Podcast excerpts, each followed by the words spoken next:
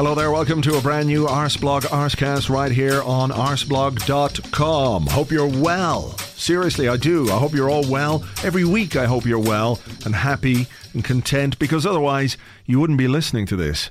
And if you're not listening, what's the point? I remember many years ago, uh, before I got my first ever radio job, which was, I think, about the age of 15, when I went to this uh, old pirate radio station here in Dublin called Radio Dublin. And uh, the man in charge was a man called Eamonn Cooke. Captain Cook, they called him. Um, I went and knocked on the door of the the radio station, span him this story about how I wanted to be a radio presenter. I was going to go to college and do communications, and I was giving him the whole hard sell of myself and how conscientious and, and how dedicated I would be uh, if I was just given a chance on the radio, not really expecting anything to happen. He said, You're on Friday at nine.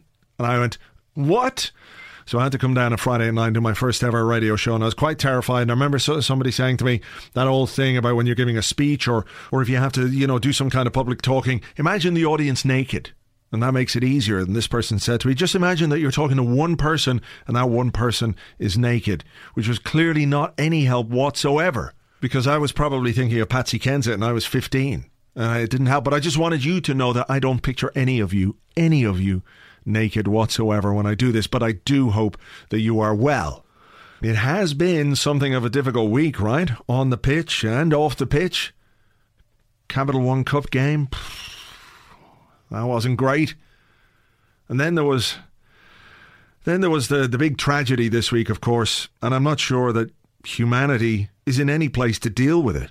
I'm not sure we're ready. I'm not sure that the impact it's going to have on society will be positive in any way. I do wonder and worry sometimes that we're we're heading towards the end of days. You know, you look around and you see all these terrible things happening around the world, and you think there's only so long that can go before, essentially, as a species, we just kind of self destruct. I think we could be very much on that path as it stands. You know, global warming, wars, crises here, there, and everywhere, famine, starvation you know, it's 2015. We should be able to counter most of these things. We've got education, we've got intelligence, we've got science and technology. But no, no, these things continue to happen and seem to be happening with more frequency and regularity and more viciousness. That's the difficult part. And this week, then, the uh, the news that Phil Collins is coming out of retirement. Well, I mean, that's that's pretty much a sign that look, Whatever gods there are out there, they have abandoned us. It's true. Thank you to everybody, and I do mean everybody, on Twitter, on Facebook, via email, who took the time to um, to tell me that Phil Collins was no longer in retirement, which is, I guess, code for Phil Collins is going to make some more music.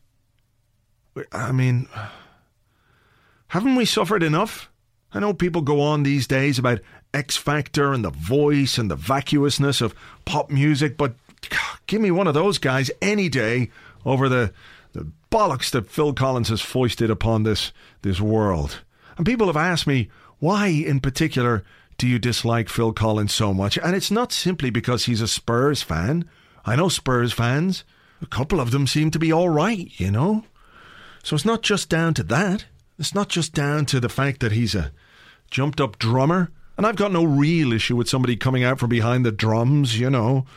Dave Grohl did it, didn't he? He was a drummer with Nirvana. And then guy I saw last weekend, Father John Misty, he was he was the drummer with Fleet Foxes, I think, and and he's gone on to forge himself a, a very good career by, you know, actually singing good songs and making good music. But when you're the drummer and you, you get in front of the mic and you, you, you make songs like Invisible Touch, and you make songs like Sussudio, and you make songs like Easy Lover. No, this, this won't do. This will not do at all. And people have asked me, why in particular, though? Like loads of people make shit music, but why him in particular? Why does he exercise you so? Why do you associate him with the worst things in life? And the answer is very simple In the Air Tonight. Unquestionably, the most appalling song ever, ever written. Slow, it's tedious. The vocals are particularly nasal and high pitched, overly trebled, too much mid range, not enough bass. But the worst part, the worst part of all, is that bit where about two thirds of the way through the song, the drums kick in. You know the bit I'm talking about. I'm not going to do it. I'm not going to play it here. This is a Phil Collins free zone. I'm just trying to explain. But that bit where the drums kick in, oh, God, it makes me so mad. Because people really like it. How many times have you seen people do air drums to that? On the one hand, you could say it's a good thing that those air drums exist because if you see anybody doing it, you go, I am staying away from that person forever, even if it's my brother or my wife or, or whoever. Stranger, I'm not going near them. So it kind of allows you to see which are the worst people on earth. But on the other hand, you can just sort of imagine Phil Collins sitting in the studio when he came up with that bit, being really fucking happy with himself. Oh, look at this brilliant drum bit that I did because I am Phil Collins, a drummer. I will do this drum bit and everyone will love it and they will play air drums to it. And he did it on purpose. So that song in particular is why I dislike Phil Collins. And the news that he has come out of retirement is quite uh, quite upsetting and bewildering. And look, you can say, "Hey, hey, you're overreacting here. You don't have to listen to any of Phil Collins' music if you don't want to. Nobody's making you." And that is true. You know, I do accept that. It's a very valid point of view. But look, don't we try and make this world a better place for those that come after us? For our children? For our children's children? What if, when he releases a new album, your child becomes a fan of Phil Collins. Would never have happened otherwise. And all of a sudden, you've got a Phil Collins fan for a son or a daughter. How would you feel? Imagine on a cold day your son going outside without a coat and you say, Hey, son, it's cold out there. You better put something on. Keep yourself warm. Otherwise, you know, you might you might get sick. And he'd say, No, Dad, it's fine. I'm a Phil Collins fan no jacket required. And then you'll have to rewrite your will to cut him out of it altogether. The inconvenience, think about that. This is the danger, people. This is the danger. Anyway, I hope I've made that quite clear. So it was a bit of a Phil Collins evening in Sheffield, wasn't it, on Tuesday? An in the air tonight feeling to the whole event. Capital One Cup game. Before it kicked off, and maybe this is just me, maybe I'm like this is some weird shit in my own head, but I looked at the camera angle, I looked at the the lights, I looked at the terrible kit we were wearing, I looked at the way the the pitch was set up and it just I don't know, it looked to me the sort of circumstances in which we lose. I don't know if that makes any sense to anyone, but I was just I've, I've seen it before. There was a, a whack of Bradford off it or something. I can't quite explain it. Just one of those nights where whatever way the floodlights are shining and whatever the camera angle is, or whatever the little bit of blur on the thing and whatever way we looked, it just said, nah, we're going to lose this before we even kicked off. And then we lose Alex Oxlade Chamberlain to a hamstring injury after, after four minutes. He was doing some big stretches just before kickoff, stretching out those hamstrings. So obviously he was feeling the uh, the effects of something a bit before. But look, all the criticism of him picking up an injury. I don't know what else we could have done, really. We had to play a few of the senior players simply because we don't have enough of the kids who were anywhere near this kind of level. On the one hand, you might say, look, you just play all the kids and fucking see what happens. That could be a bit of a laugh, but, you know, you get accused of not taking the thing seriously at all then, even though we didn't. But you've got to at least pretend a little bit like you are. So he goes off after four minutes. Theo Walcott comes on in the live blog. I have to get it up here, actually. The live blog, that is. Get your mind out of the gutter, please. Uh, in the live blog, uh, I said, bum, bum, bum, bum, bum, bum. Here we go. On five minutes, talking about Oxlade Chamberlain's injury, that's not good news. And on the sixth minute, I said, especially when Walcott rips his toe off in about 10 minutes. Ha ha, bit of gallows humour there. Fast forward to 15 minutes, corner Arsenal, and then 16 minutes, now Walcott is injured. Literally to the minute when I said it. Now, I don't have psychic powers. Certainly not ones that I can use in any positive way. Never won the lottery. I'm shit at betting. I do an accumulator most weeks. Just put a pound, and I sort of like pick long odds and do an accumulator in the in the Premier League to see if I can figure out who's gonna who's gonna win and what might happen. Nothing. Nothing. I'm rubbish at it, absolutely shit. So I've got no powers of, of foresight or, or soothsaying or anything like that. But this was quite spooky. To the minute when I said Walcott was going to get injured, he got injured. And now they're going to miss three games.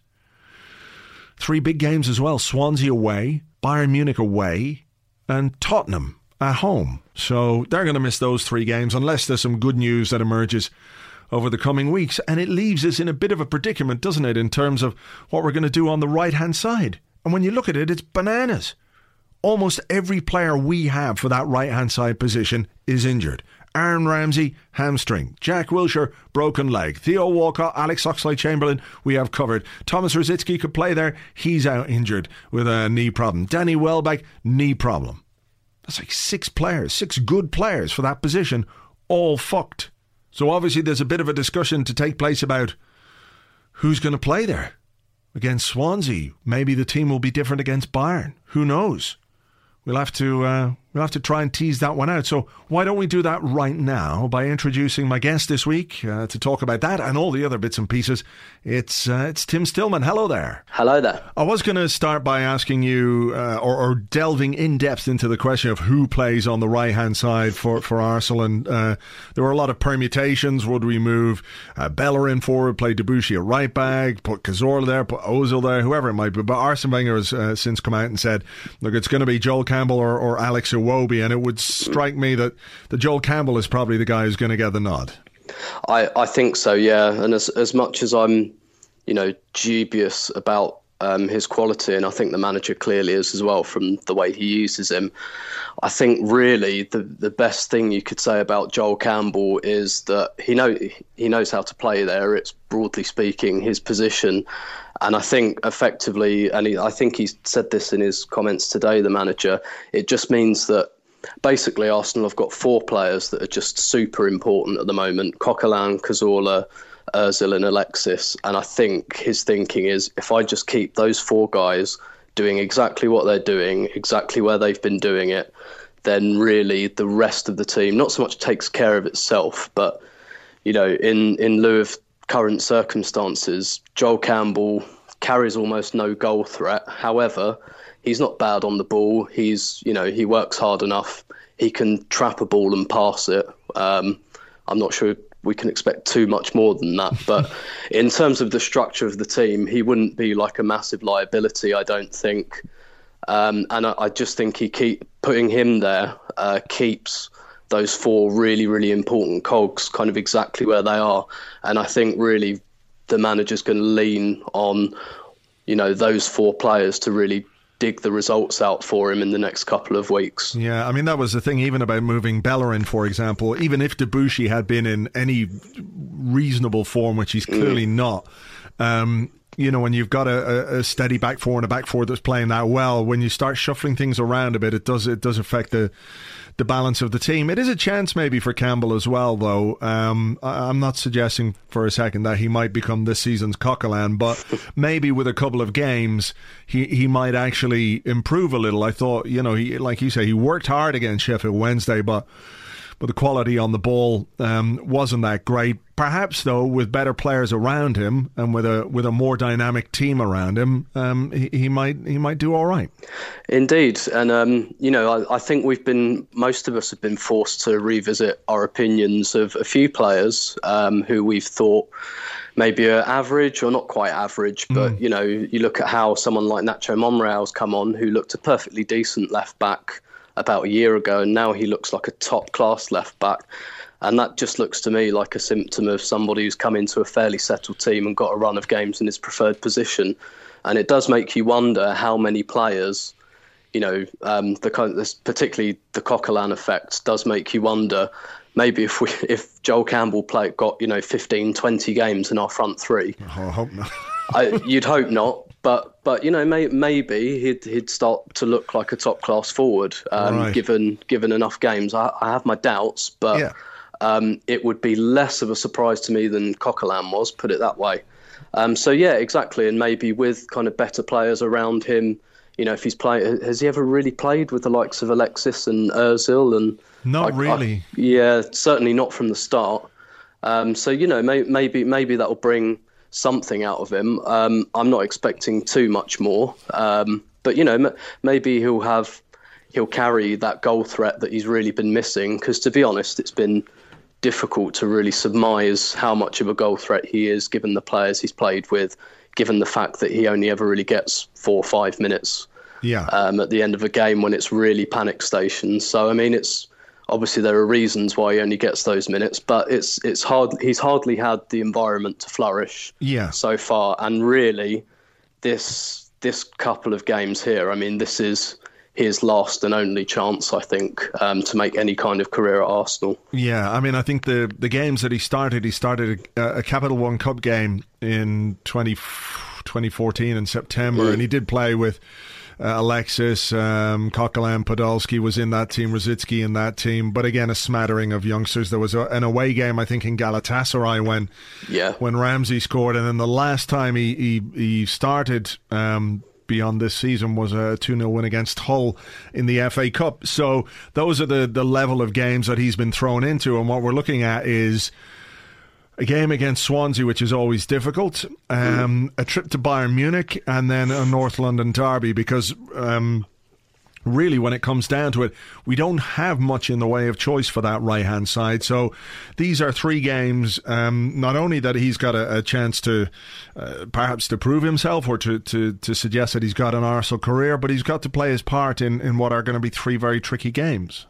Absolutely, um, and you know there, there's there's no deeper end than you know, Swansea away, where we typically don't do well. Bayern Munich away is possibly the most difficult fixture in world football at the moment. And, you know, North London derby against the Spurs team are actually playing really, really well and don't give a lot away mm. at the moment. So uh, there, there's no deeper end than that. There's no better circumstance for him to show us what he's got. Um, but really, I mean, I think had the prognosis for Danny Welbeck over the summer not been so horrifically bad, um, I'm pretty certain he'd have been sold. He was ultimately only kept around for an emergency, and uh, this is that emergency. Here we so, are. Exactly. Here we are. I mean, it is.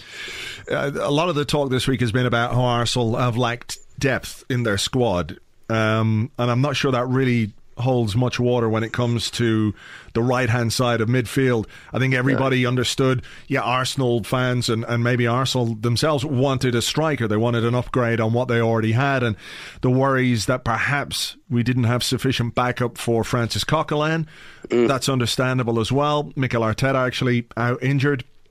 But six options for the right hand side of midfield out. So you got Walcott out, even though he hasn't really been trusted there since that, that Spurs game away. Mm. Oxlade Chamberlain, Ramsey, Wilshere, uh, Thomas Rosicky, uh, and Danny Welbeck, somebody who could play there as well. And, and good options, all of them. It's mm. it, I won't say it's unprecedented because I don't think you can really call any Arsenal injury crisis unprecedented. But but to have those six guys gone, um, it, it's it's a strange one. It is, and, and actually, still, um, as much as I, I, don't think there's an awful lot of love for Joel Campbell, um, it's still a guy who's played at a World Cup um, in a front three uh, for Costa Rica and been to the knockout stages, and so he's not completely without pedigree. Um, so actually, I think it speaks of a certain level of depth, that certainly in that area of the pitch, if you're kind of if you've lost, and I think Campbell would be sixth or seventh choice. I think all of those players that are injured, I think even Thomas Rosicky would be preferred there before him. Um, and you know we're still able to turn out a player who it's not out of position for him. He plays anywhere across the front three, and you know he's he's an international of some pedigree, um, fairly young player. So a- actually, I think it's it shows a fair amount of depth in that particular area. Um, but yeah, of course, I, I think really my reading of it is that for Arsenal there are just four players we we really need to be fit for most of the season, and they're, they're the four I mentioned already, and the other pieces aren't interchangeable per se, but mm. um, we can probably cover them um, with similar quality, if not exactly the same. Yeah. Um, it's uh, it's difficult to look at the injury situation and not be well, not not suffer a sense of deja vu almost. Um, whatever the the work that's been going on behind the scenes, and people have said that things have improved. And statistically, there was something last week I saw an Arsenal report that that showed that things had improved. Um, but when you look at the names of the people that are injured and are out, Jack Wilshere, Theo Walcott, Thomas Rosicky, Alex Oxlade Chamberlain, Aaron Ramsey, all of whom have some history with injury problems. Some of them mm. more than others. Some of them tend to pick up more serious injuries than others. But all of them, to a, to one uh, degree or another, tend to tend to be in and out players. They're not guys that will do you 38 games in a league season. Yeah, exactly. It, it is a very recurring theme, and some of them, you know, uh, I think Aaron Ramsey's that's quite a worrying one because he tends to get a lot of muscular injuries in very, very similar areas, and whether that's just because he covers so much ground so often. You know, you don't know. Maybe some players are just predisposed to it. It's you know, it's it's really a kind of a mystery wrapped in an enigma. But yes, and I, I totally get the point a lot of people made that actually on paper we do have quite a deep squad, but to what extent can can you rely on some of them?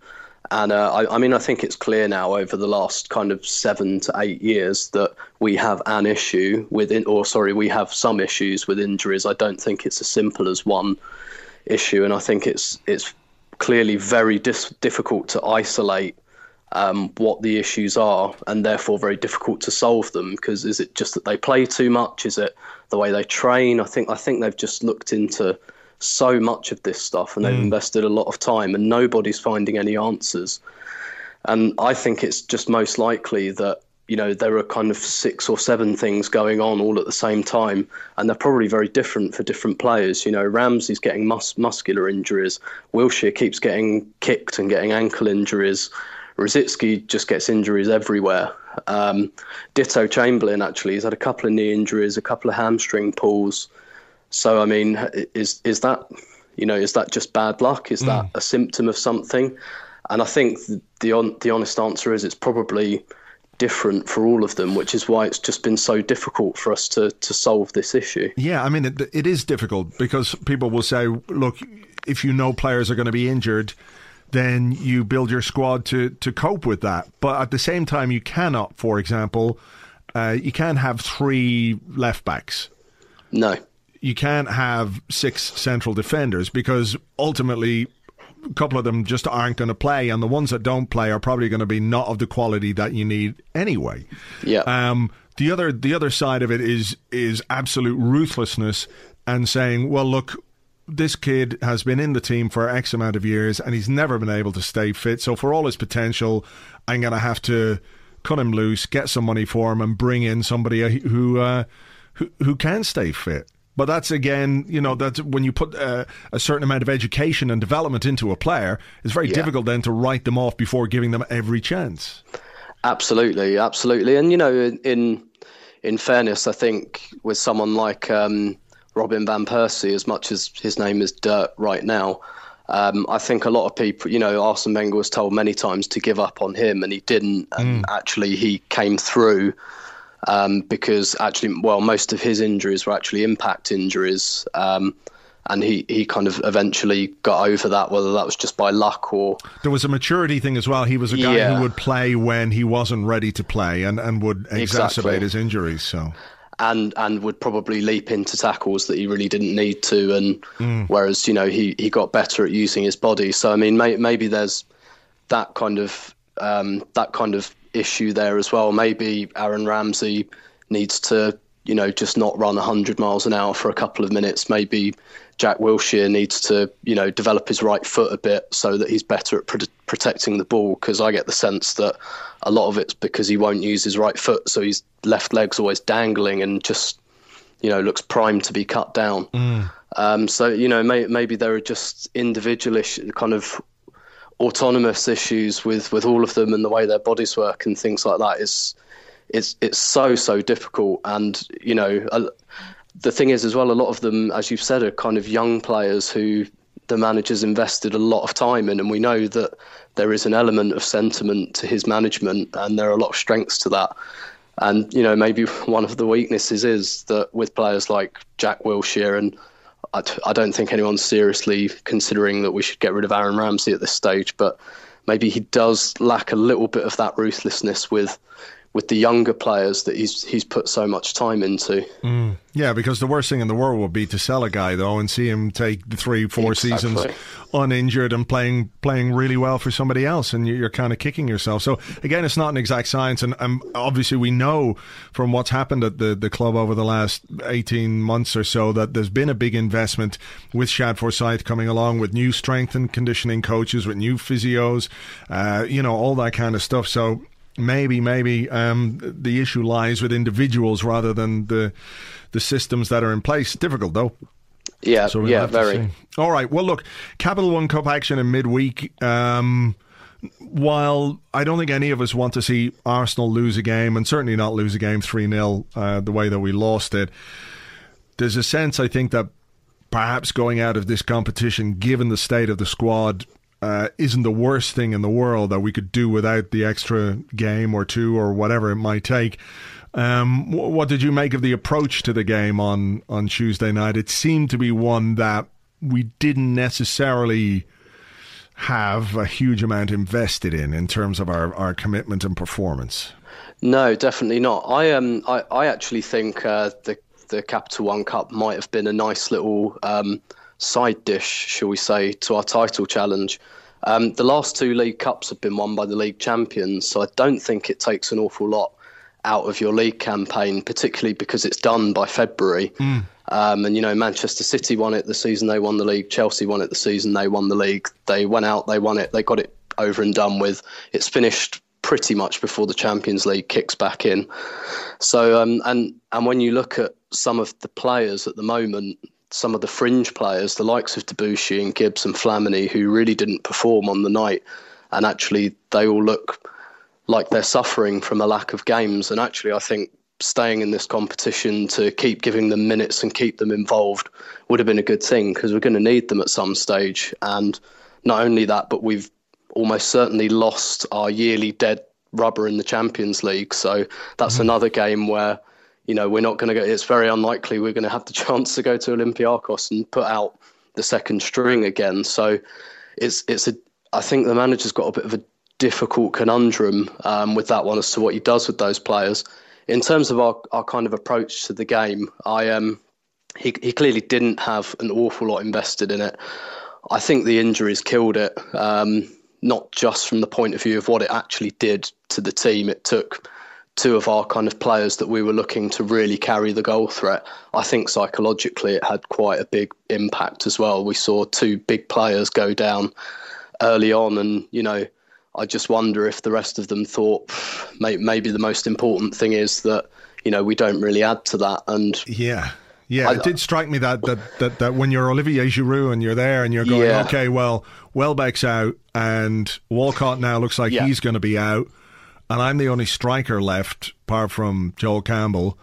Uh, yeah. You know what? What would people say if Giroud ran around and and pulled a hamstring? You know that it, kind of way. So it's it's exactly. difficult.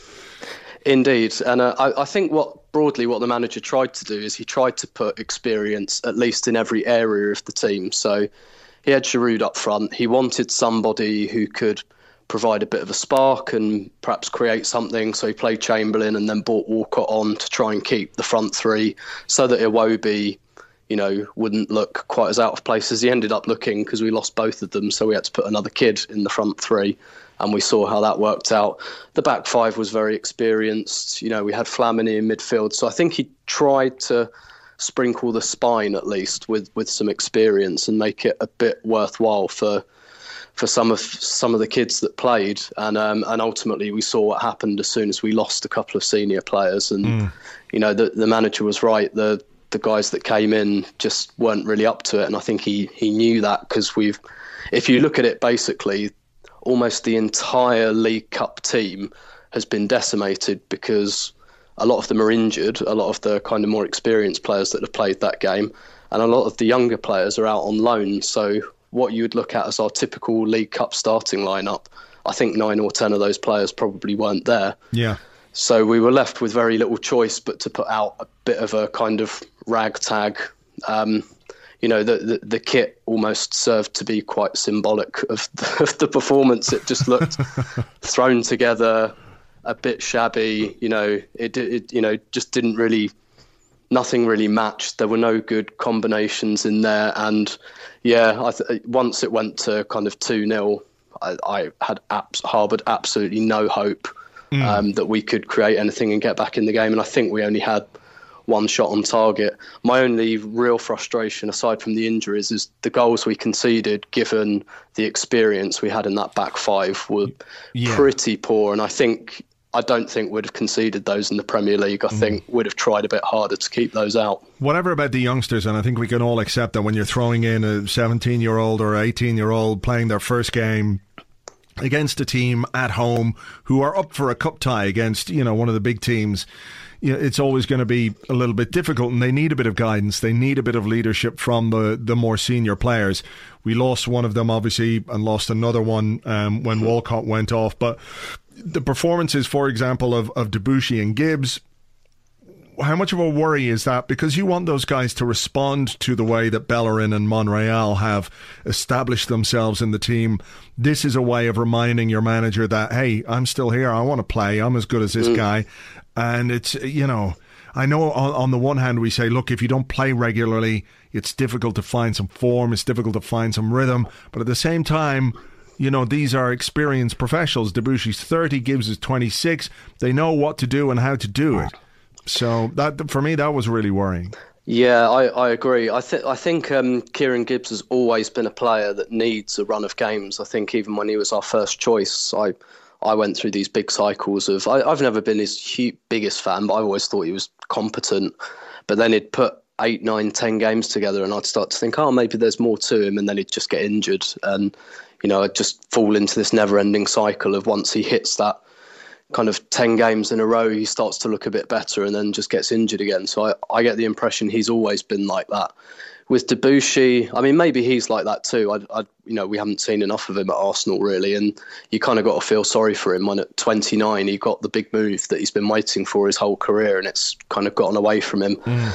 My reading of that is that I think he probably just wants to leave, um, and I, I don't think it was like a conscious like right balls to this, I'm leaving, I don't care anymore. But I think subconsciously that can really creep in for a player, you know, when he kind of I, I, think he just senses that his Arsenal career's gotten away from him and that he just he really wants to go to the Euros in the summer and I think he'll probably push quite hard for a move in January, and it'd be interesting to see what we do there. I can't imagine we let him go. I mean, w- no, you know, I mean, we've got Bellerin, but like, what what do you do if Bellerin gets injured?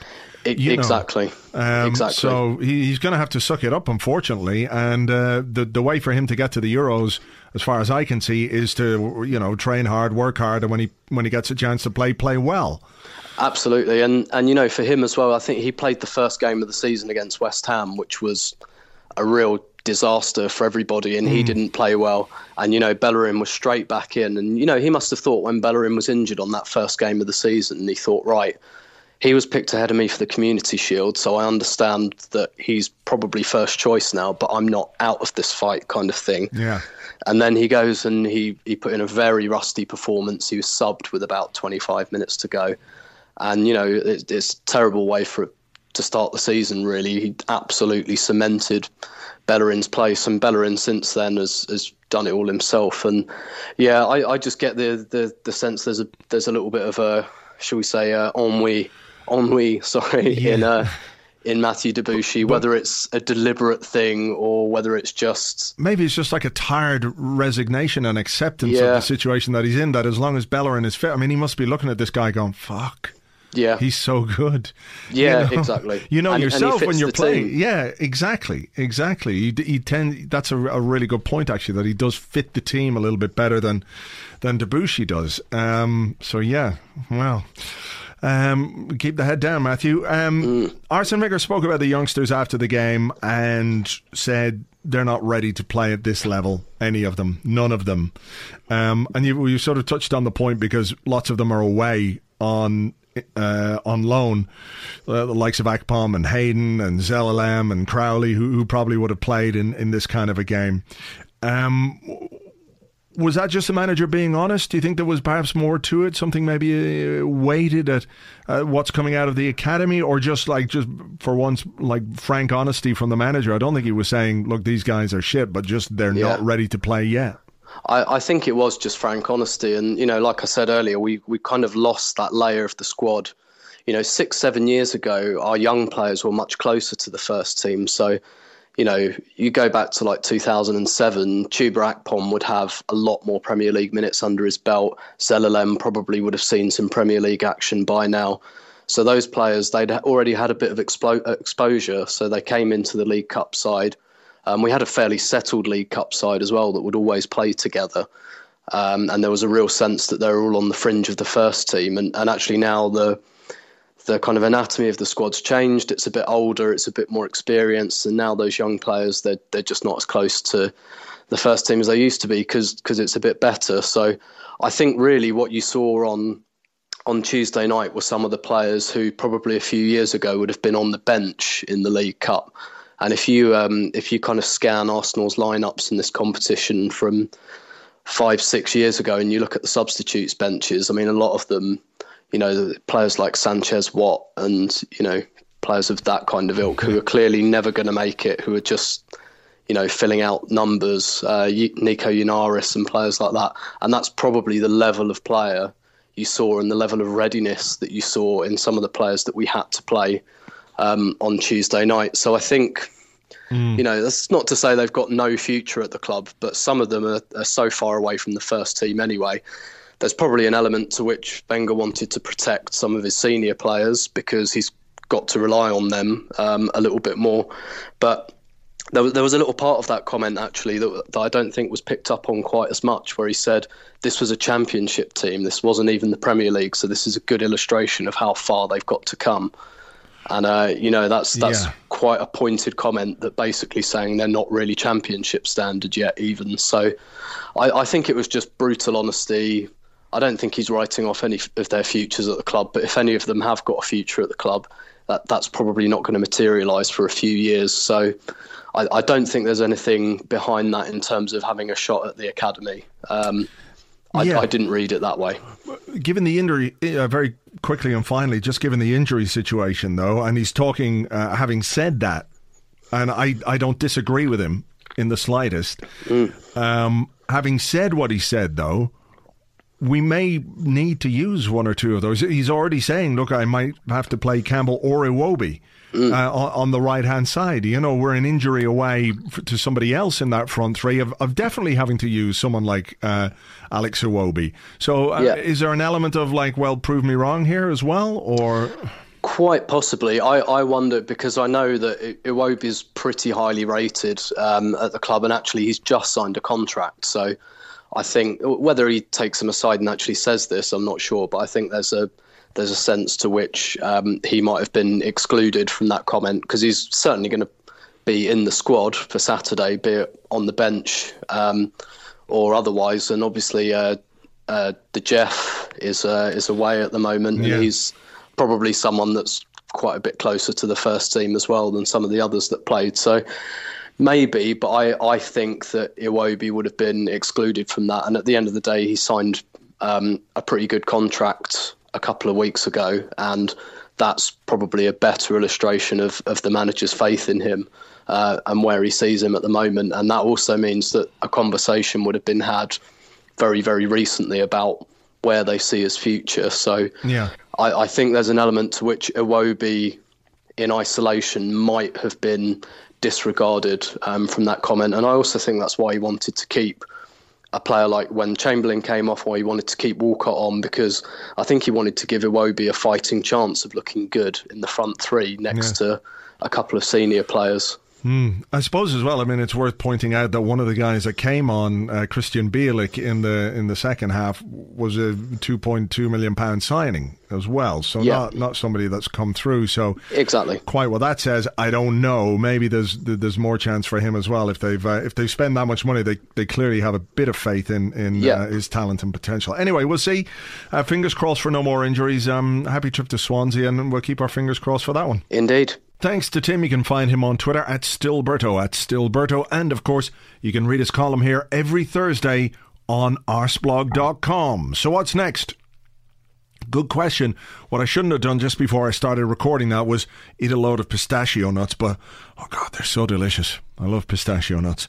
So what I'm going to do is do this. We'll take a little thing, we'll do a what's it, and then we'll come back and look ahead to the game against Swansea, right? Okay, more pistachios.